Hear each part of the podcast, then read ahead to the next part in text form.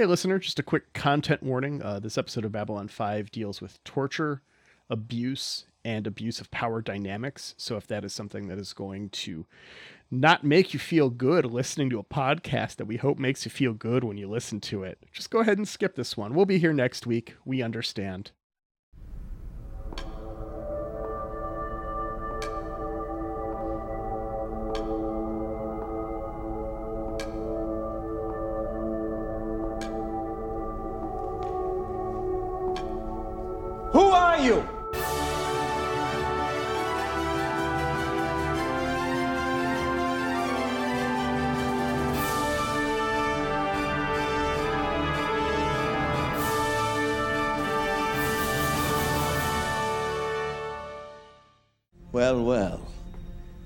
A mutual admiration and sacrificial society.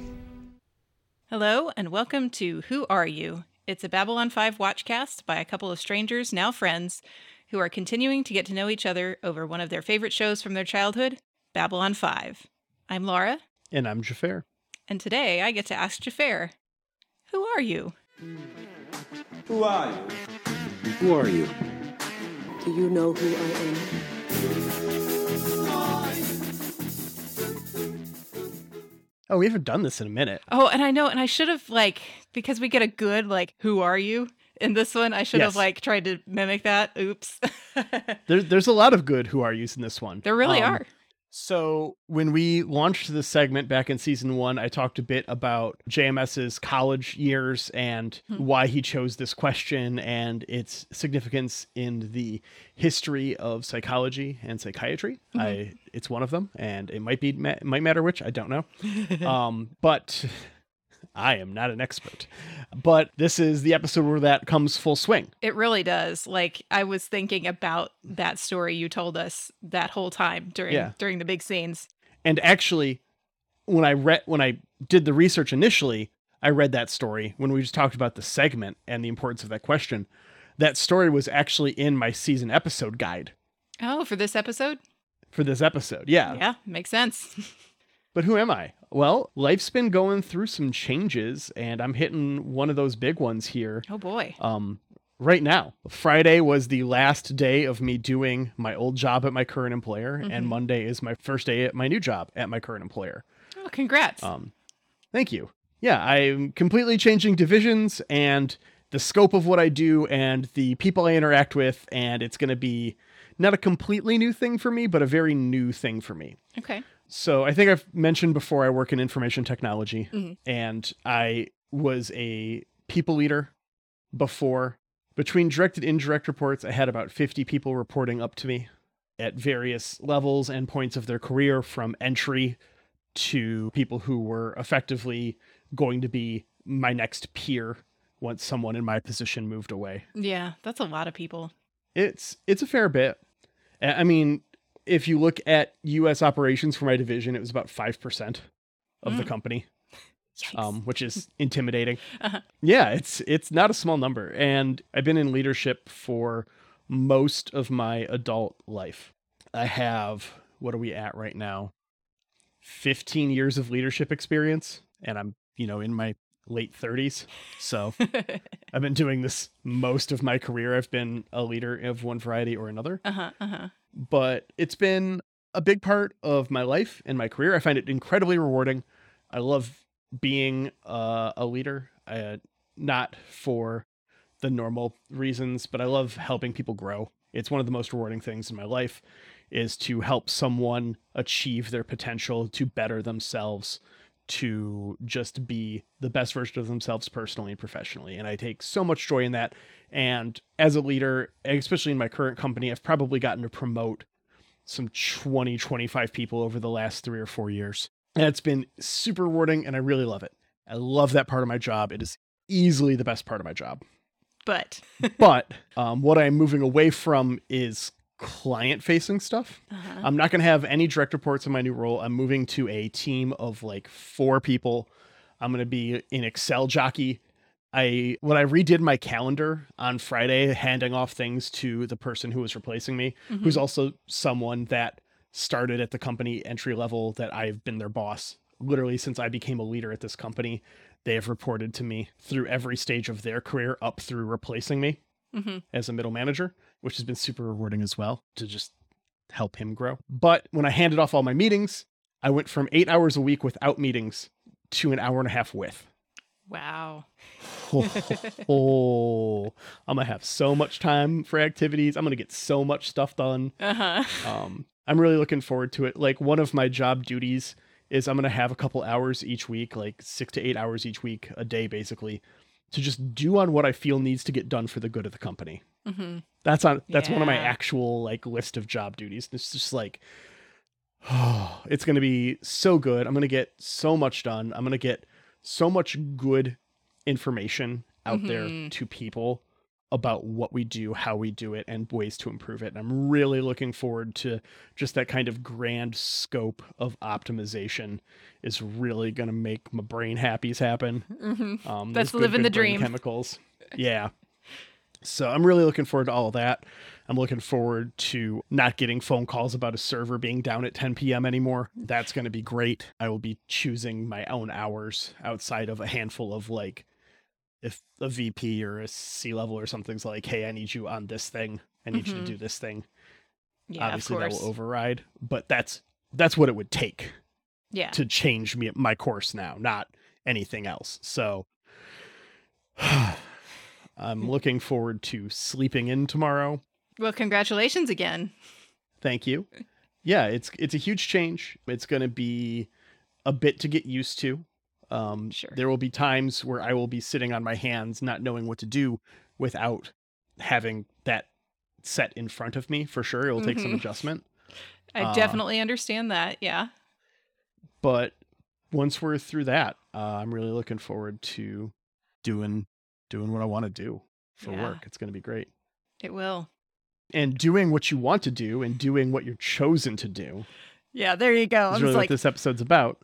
I was stretching for a segue there. You did it. I found it. I dug. I dug and I found it. Um, so we're going to talk about doing what you're destined to do with season two, episode 21. Comes the Inquisitor. Um, this episode is a fun tagline, which is the episode that lets me say that Babylon 5 didn't even jump the shark when Jack the Ripper shows up.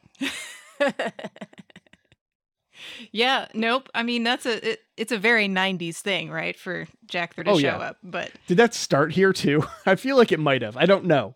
I mean, but you can tell me that it did. I'm not putting in that legwork. I'm just, I'm not. I'm not Googling that. I'm not interested in spending that time to see Jack the Ripper media appearances. I know that we had time after time in the late 80s, yeah, right. Which I've referenced a number of times You on this pod, have, but I still haven't it's a watched great it movie. yet. I'm a bad friend. I'm sorry. we have to, no, it's fine. We have to figure out our season three movie break still. Mm, yeah, we and do. we also, audience, listening audience, by the time you listen to this episode, we will be preparing slash about to record our season two recap. So I'm going to say it now. I'm going to say it again at the end of the episode. Please send us your thoughts on season two of Babylon 5 so that we can include them as we go over season two in two weeks after this episode airs. yes, we love to share your thoughts too, and not just talk about our own thoughts all the time. Yeah. so get them in there. We'd love to have them. Okay, so this episode opens up with G'Kar sort of proselytizing in the Zocalo about the how this. Such a good word choice. I hope I said it right. I literally have I have like P scribble and then protesting written next to it in my notes because I couldn't find that word and I really wanted it. So I'm I- glad I- you done. I You got it. guarantee I didn't spell it right. The beauty of radio. Mhm, mhm. So he's uh, proselytizing in the Zocalo regarding this great threat that the Centauri pose to everyone. Does anyone here truly believe the Centauri will stop now that they've seized our territory? We are only the beginning! Notably, a human stands up and, you know, says, Their beef was with you, not with us. Get out of yeah, we're humans. We're fine. Yeah. Yeah. Like we're we're all cool here. And of course G'Kar objects to this, but Anarn objects Yeah. to his his basically like public begging is kind of how he sees this, I think. He drags him Not off a big to fan. a meeting. Yeah. Yeah. Meanwhile, uh, Delenn encounters Kosh, who's like, "Hey, we're not really sure about the whole you thing. so an inquisitor is coming to make sure if you survive." Dun dun dun to theme. Sounds very ominous, and she seems a little surprised because no one expects the Vorlon Inquisition.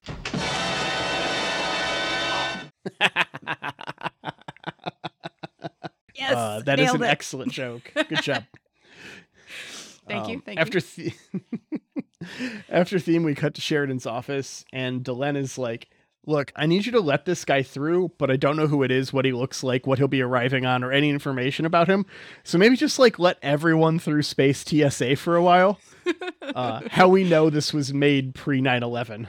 Yeah, no kidding. I like that she and Lennier have a little squabble in here about, you know, she she characterizes how Kosh feels as doubting, and Lennier says, "No, he just wants confirmation." But I'm I'm Team Delenn on this. I think doubting and wanting confirmation are the same thing, right? I mean, they're real close. I would say in this regard, they are 100% the same thing. Mhm. Sometimes they just live next door, but today they're in the same house, right? Yeah, a hundred percent. They're like when you go to the hotel and Uh-huh. there's the two rooms next to each other that have the door you can open to kind of yes, make the two yes. rooms one room. Mhm. That's doubting and wanting confirmation. And the doors are open in this scenario. Correct. Yes, agree. After this, we get an ultra close up arms deal that has the worst filter on the gram.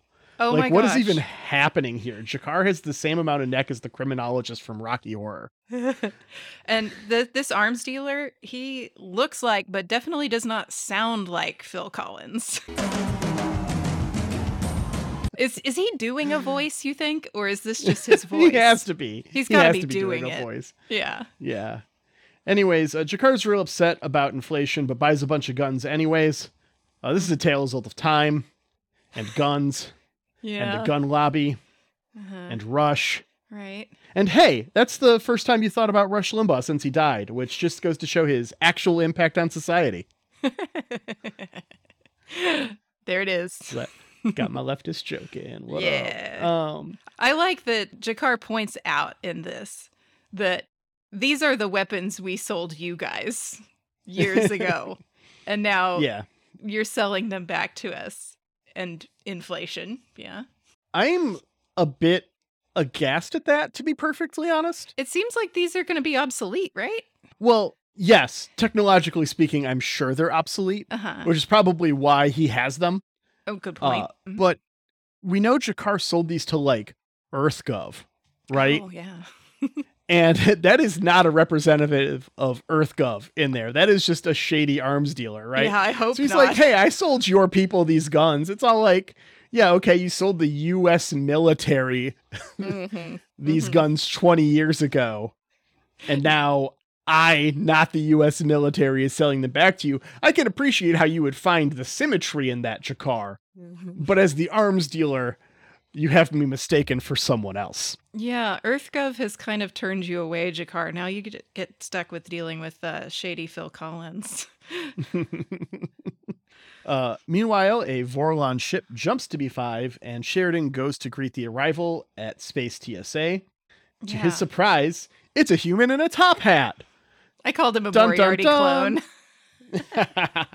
He looks like a little fair. Moriarty, doesn't he? Like He does. he's got big vibes. So Sheridan tries to get, you know, this Moriarty to tell him how he knows the Vorlons. Yeah, And he's he giving refuses. Preacher Rick a tour. yeah, Okay. Preacher Rick. Um, You're gonna have to give me that reference. Oh, that is. so at the college I went to, there was a guy who would show up on campus, and his name was Preacher Rick, and he would just. Everyone was a sinner. Everyone was just straight up, Uh, nobody just likes Southern that kind Baptist of guy. style, like Uh-huh.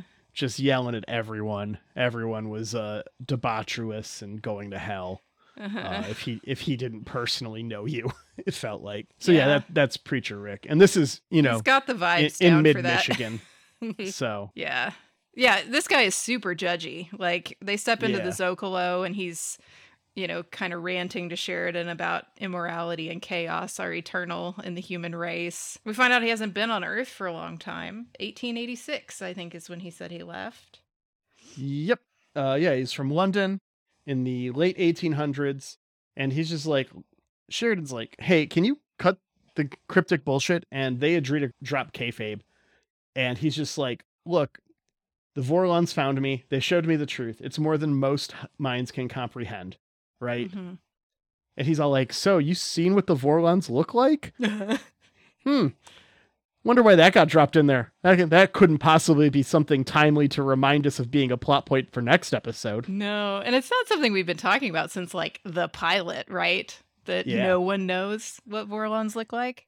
It hasn't been brought up in a while, It and I hasn't, so we had to bring it up here.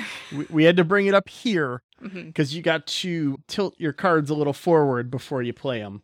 Mhm. When you're Joe Michael Straczynski. Yeah, so he's seen the Vorlons. He's basically their servant now, right? He seems like he only works for them, and he won't really say much else about why he's here or what he's gonna do. Yeah. Garibaldi corners G'Kar, who's like, you already know. Like, what what are you, what are you doing here? And Alfredo doesn't care about the weapons deal so much as the weapons themselves. He doesn't want them to pass through B5. hmm Fair. Uh, he gives G'Kar a data crystal that will let him contact a smuggler who owes Garibaldi a favor that will help the Narn free a charge. When G'Kar asks Garibaldi why he does this, he, he says because he didn't lie to him. Yeah. And then he notes that he likes to leave a little room for people to disappoint him. Yeah. But I feel like G'Kar and Garibaldi really like turn a corner in their relationship here. I don't think they've had yes. much of a relationship. And because when Garibaldi confronted him, G'Kar said, Yeah, I did I did the thing. And uh, he agrees that no weapons should not come through this station. Mhm. Garibaldi says, All right, you're cool. We can be cool. This scene feels a lot like an interaction that Garibaldi would have with Londo in the middle of season one. Doesn't it? I've thought the same thing. I thought this is how they were once, Mm-hmm. but No more. no more. Delenn goes to Gray 19 to meet Sebastian, and uh, Gray Sector is creepy, y'all. Yeah. Gray Sector's creepy. And they had some very like gray council beams of light on the floor. Did you notice this when she walks in? I did. It was very reminiscent of the Gray Council chambers, right down to the amount of fog machines that can explain how Spirit Halloween can afford all that storefront. we went to Spirit Halloween this weekend. Did you? it's October, so It's October. That was our October 1st thing. I have not thought about Halloween at all. You'll get there. We're going as the Phantom of the Opera and a chandelier as our couple's costume. Who's the chandelier? Yeah, the chandelier. It's the real love story in Phantom of the Opera. Yeah, So. obviously. Hard agree. Uh, so Sebastian comes up and confronts Delenn, and he gives her like these pain manacles that he's Mm-hmm. Yeah. going to use for their discussion. And Yeah, he- like she can take them off at any time, but if she does, she loses. yeah. Uh, then she's not the one, right? Yeah, some real power dynamic stuff here. And then they do the intro to our podcast, but with more electrocution and Lemongrab. Unacceptable! Yeah, Same amount of sass, a lot more electrocution. a lot more electrocution than we use. The first like three answers she gives, she gives like her name, hmm she gives a title, Yeah. and her familial relationship, and these are all bad answers. These are all like Yes. I don't know if she not gets answers yet. we've used. It's not good radio, to Delenn. I can tell you that. Having a bit of experience making radio based off the question, Who are you? I can tell you. Boring answers. Unacceptable! so those are all bad answers, and I don't know. I don't think he's zapping her yet during these. Right? He's I just think being- there's a there's some light zapping along with the unacceptables. So basically, she's giving answers that are how other people relate to her or Mhm. named her or something. And he wants to hear who she is from her own words. Yeah. So I thought that was interesting. He is not convinced that Delenn is a true member of the Blues Brothers band. We're on a mission from God. Sebastian tells her he's been testing people for years and they've all broken. They're they're all not chosen ones. Yeah. He's he's done this dance a number of times. Mhm. And when he's done being a shitty power tripping Dom who doesn't know what aftercare is to her, she won't think she's special either. Yeah. Yeah. He's very sinister. He is. Uh, I I mean, you're not supposed to like him. He's a shitbag. mhm. He's literally one of the most famous shitbags in history. So, cheers. I realized that we haven't talked about this actor at all, and I feel like we should. I have no notes on this actor. I looked him up. Wayne Alexander. Oh yes, so he's going to be somebody else later as well. Won't spoil that for anybody. Uh, what's really disappointing for me about Wayne Alexander is that this man is definitely not British. Unacceptable. I was very fooled. Were you fooled? Not No. it didn't really sound it's well the thing is is it's supposed to sound old British. hmm And so I guess there it wasn't like but I've I've never heard someone from actual 1800s London speak. Sure. I don't know what it's supposed to sound like. Yeah. Yeah. Yeah, this man is from San Joaquin Valley. Yeah. Yeah. but he's got one of those faces that's very long and yes. easily made gaunt with makeup and Mhm. it just you can just play up the sinister so well with him. Yep. So, but he, we're going to see him again later. We'll point it out when he comes up. Uh, we come back to Vir dodging Centauri, asking for favors, only to be in an awkward elevator ride with G'Kar. Oh yeah, he like ducks this guy. He like dismisses him. This guy's Yeah. not getting any favors from Londo. Bye. Gets into an elevator, gets a second to breathe, and then whoops. Backs alone. into G'Kar. yeah, he's alone in an elevator with G'Kar. This scene really gets me because Vir is so sincere. He really means it when he tries to apologize to G'Kar. And we as an audience know that because we've seen him encourage Londo to not do these things Yeah. for two seasons, you know, well, a season of Londo being a jackass.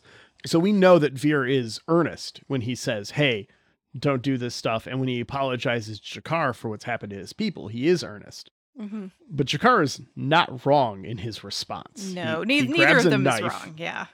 Cuts open his hand, and for every drop of blood that spills from his hand, he says, dead, dead, dead, dead. Mhm. And he, you know, Vir apologizes. G'Kar asks him how he can apologize to the dead. Right. Vir says he can't, and G'Kar says that means he can't forgive. Yeah. This scene is really powerful. Both of these actors did an amazing job. Yeah, the scene was great. You can see Vir's frustration with being a nobody. He tried to talk Londo out of it. He really did. But his apology means nothing to G'Kar. The fact that he tried to talk him out of it really means nothing. There's still a bunch of dead people. Yeah. You feel for both of them. Yeah, I mean, they shelled the planet for four days. Yeah. Like, I don't know how anyone is alive. Like, just that Mhm. amount of asteroids raining down on a planet. Can you imagine? yeah.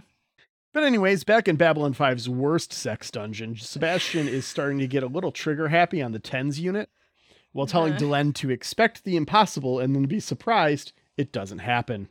Yeah, he he like mocks her a lot. He uh, he wonders aloud whether he's a killer of dreams or a protector of the public good, which I thought was interesting. He seems to to wonder this without actually questioning it at all. Oh, you mean a white dude who's self righteous that doesn't question himself? Mm-hmm. What? I know we've never seen those before. Especially not in 1800s London. Oh my god, for real. oh boy. He asked the third question. You remember our Yes. third question that we got? Where are you? No, No, that, why that are was you just here? when I was lost. Okay. Why are you here? Why I thought you that was a good one. And this is where it gets really contentious, it seems like. Yeah. Well, she acknowledges that she's questioned if she's right about her having a destiny Mm-hmm. throughout all this. And he's all like, oh, positive reinforcement. You get a break for 10 minutes. Yeah. to like lay on the ground and cry, I guess. Yeah. Whatever you're going to. He, he doesn't care. Yeah, right. He truly doesn't. hmm Meanwhile, G'Kar is dealing with being questioned by some rank and file again, again, again. Yeah. This time it's the purple Drazi. Pur- purple Drazi's gone undercover, yeah. uh, questioning G'Kar's competence for the many, manyth time. hmm in a regular Narn meeting, G'Kar promises to get a message through to his family in exchange for them Uh, adhering to his leadership finally. Yeah. For reals, listen to me this time, you guys, if I can get this thing done. We go back to Babylon 5's premier goth club, but at 6 a.m., as Sebastian tells Delenn that her problem is her ego.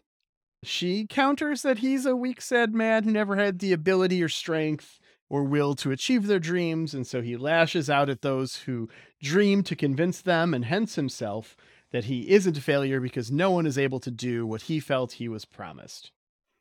And pretty much the same story as every alpha bullshit Dom I've ever met.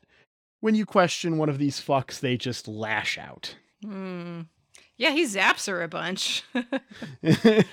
he zaps her a bunch, threatens to stop her heart.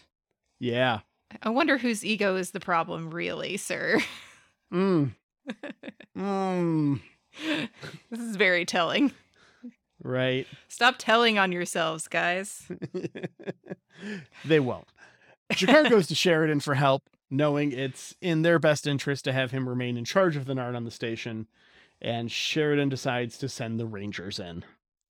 We're gonna get them out on their first mission. Too bad we won't see it, but Yeah. They're going to do the thing. we're not gonna forget that they're around. Yes. That's also going to be important for later.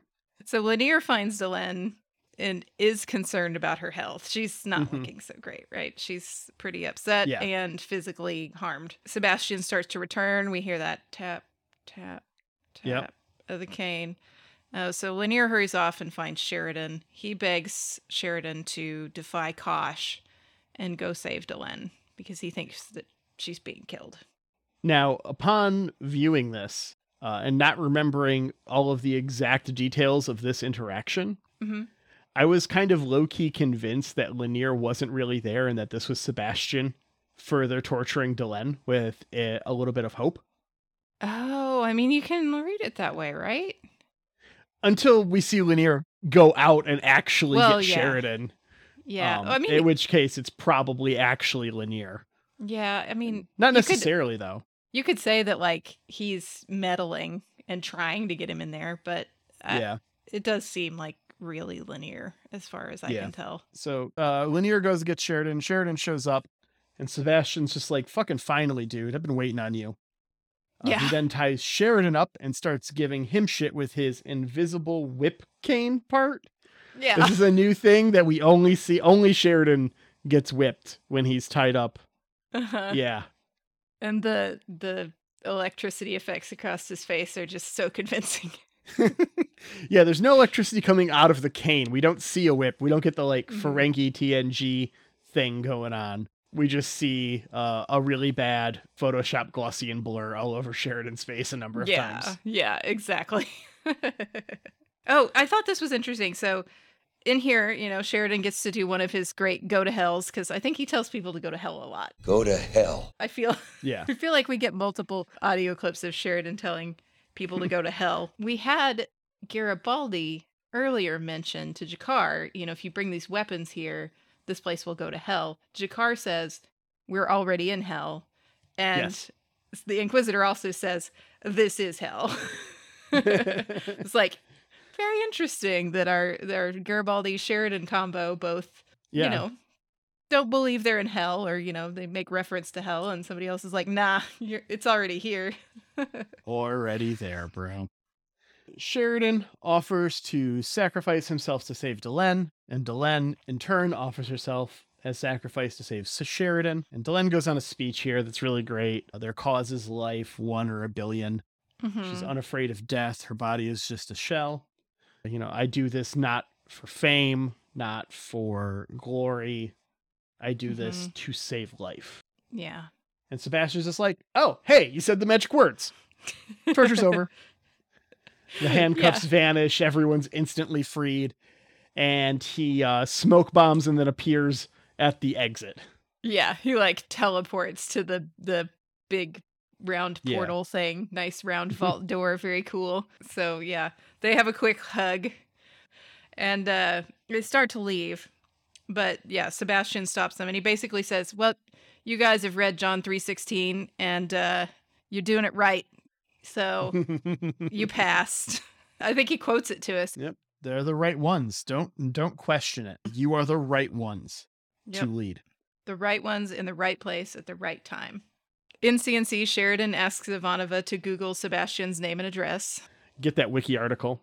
Yeah, get get out the wiki on London in 1886. but we cut to G'Kar, and he's showing the purple Drazi the video of his home and family. So he's satisfied. He's satisfied and grateful.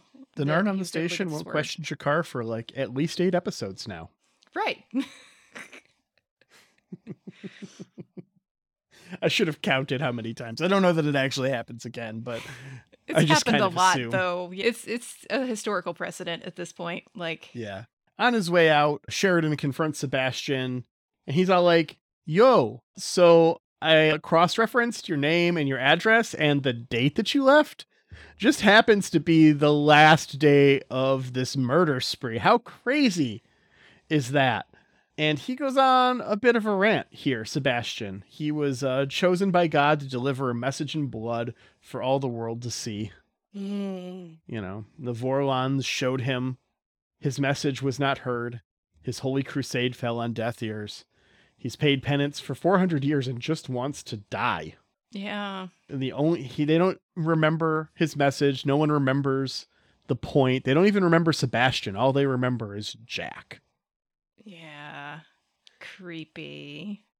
Yeah, who Jack the Ripper, ooh, the Vorlons, ooh, who are they that they would get these this guy, right? Like, Yeah. who the fuck are the Vorlons, the good guys, right? Getting Mhm, fucking mhm. Jack the Ripper. Like, come on. It should make you wonder, right?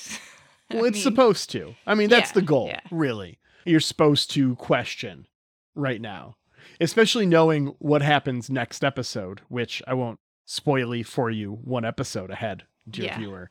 But, whew, you get it. You get some Vorlon stuff next episode. Let me tell you. It's it's got to be a, a season ender for Babylon 5. So we got to have something big. What's big? Vorlon stuff. Vorlon stuff. Oh boy. Yeah. Yeah. So at least he does wish Sheridan that his choices should have better results. hmm You know, Sheridan's Yeah. choices are better choices. Right? Yeah, like so your holy crusade, I hope it goes better than mine. It's all like, well. well, your holy crusade was murdering prostitutes, sir. I'm I'm going to fight back literal evil in the galaxy. So yeah. maybe yeah, we don't make that comparison. Yeah. Yeah, So what'd still you think of this one? Oh man. That's a good question. Isn't it though? That's the fourth question. what did you think Right. of this episode? Hmm. yeah, I mean we got a scale, Babylon 1 to 5, and occasionally fuck this episode. right. the sixth ranking. I remember being a lot more impressed by this episode when I was younger. Uh, Yeah. I remember thinking the Jack the Ripper thing was like, whoa. and now it's just like, oh, everybody's done some kind of device like this. Not everybody, but a lot of our beloved series have made some kind of device. Not necessarily Jack the Ripper, but a- a big plot twist reveal with some historical figure or some, or, you know, something like that. I really don't love the tortury stuff. yeah. I don't love the character. It's not fuck this episode bad for me. Yes. That's actually my exact note is well not a fuck this episode. Yeah, yeah. Is this average Babylon 5 for me? I don't think it's below average because I think it does serve the story, but I don't think I can give it a 4. It's not I am. above average for me. Okay, so you're giving it a 4. Do I'm tell gonna why. give it a four. Okay. Okay, well, like I said, it's not quite a fuck this episode, but this Mhm. is probably as close as Babylon 5 gets to a fuck this episode without breaking that boundary for me. I can agree with that. It's shitty, abusive behavior from someone in a forced position of power, Mhm. which is the exact reason I hate The Office. Yeah, I mean, I, I've never been an office watcher, but I can see what you're talking about. Okay. Yeah, I, I watched the. When I got COVID in fall of 2020, Uh-huh. I binged, I was sick for 10 days and I binged The Office. uh-huh. and I had never watched it before because whenever I'd seen it, I'm just like, how is this funny? Michael Scott, the character, is so inept as a leader that it is abusive. Like Uh-huh. he's literally terrible to people consistently without even realizing it. Uh-huh. And it's that's not funny, that's sad. Like it makes me angry as a leader. It's like you're so bad at this job, you shouldn't have it. You know, it's very Peter principle and it just drives me mad. And so that's why it's almost a fuck this episode for me. Mhm. But it is literally Jack the Ripper. Like they it's not like this is someone that is supposed to be a redeemable character and even even Sebastian doesn't feel he's a redeemable character. He he's paying his penance for hundreds of years and all he wants is the release of death. He knows he is terrible. He knows he fucked up. And he's still terrible and he's still fucking up because that's his role. That's what he does for the Vorlons. You know, he terrifies people and abuses them and is the fucking worst. Mhm, So because it's that, you know, it's not like they had an episode with Hitler where he was attempted Yeah. a redeemable dude. Like that's not what this is doing, Yeah, at that's all. true. you know. So it's it's that for me. And so that's why it's not a fuck this episode. I think it's good from a character building standpoint. Delenn gets the shit beat out of her and keeps standing up. Uh, Mhm. we get a good developmental moment in the relationship between Sheridan and Delenn. We have some excellent stuff with Vir and G'Kar. uh, floating I around the B plot. That. You're right. And for that, all that adds up to a four out of five for me. But only because it's just barely not a fuck this episode. I think I could give it a reluctant four because while I may not have necessarily liked this episode, I wasn't supposed to like this episode in some ways, Yeah. as you pointed out. And it is effective. It is good. So Yeah. that's that's my reluctant four. I admit that it's good. I just hmm. don't like Jack the Ripper. Yeah, nor should you. He's a piece of shit. yeah. Fuck that guy. Anyways, next episode is our season two finale, listener. I'm so excited. We have-. Season two, episode 22 The Fall of Night. Earth reacts to the Centauri's rapid invasion of several worlds, but it is not what Sheridan expected. Amazing revelations are made about the shadows and the Vorlons. Vorlon stuff. Yeah, it's a big episode. I mean, the finales always are. It'll be our last episode with the current theme set up. Yes. know, yeah, well, we yeah, we get get new different theme every season. Yeah. Yep. So and season three is my enjoy it. favorite. So, I think season three is my favorite too. It's either three or four. I don't honestly remember, but I'll let you know when we hit that season three, episode one, if this was the one I remembered as my favorite. Yep. And this also means that the episode after next is our season two recap. To once again remind everyone, who are you b5 at gmail.com. Please send us your thoughts on season two. Uh, you can shoot them over on the Discord. You can DM them on Facebook. You can send us a Twitter message thing. I am very bad at Twitter, but it's where the B5 podcast fam lives. So I am struggling through it for y'all. yeah. Um, We're trying to be better Twitter people. I'm not a good Twitter person. Twitter scares me on a level that can only be explained by my age. yeah, same. yeah. So thank you to Jeremy Siegel for our theme music. And thank you to everybody in the Discord who was thinking good Yeah. thoughts for all our friends in Florida. Jeremy Siegel being one of them. He's he's there. And as far as we know, all of our friends that are on the Discord and listening to us from the Florida area are safe and okay. So if you're not, I hope you're getting the help you need as you rebuild. Thank you to Angry Duck Time Machine on Instagram for our podcast art. And uh, yeah, join that Discord. Email us. We'd love to hear from you. We'll do a mailbag segment for non season two recap stuff a couple weeks into season three. But we're really looking for season two feedback right now. So send us mm-hmm. your thoughts. We'd love to hear them and share with our audience. We'll see you next week, Internet.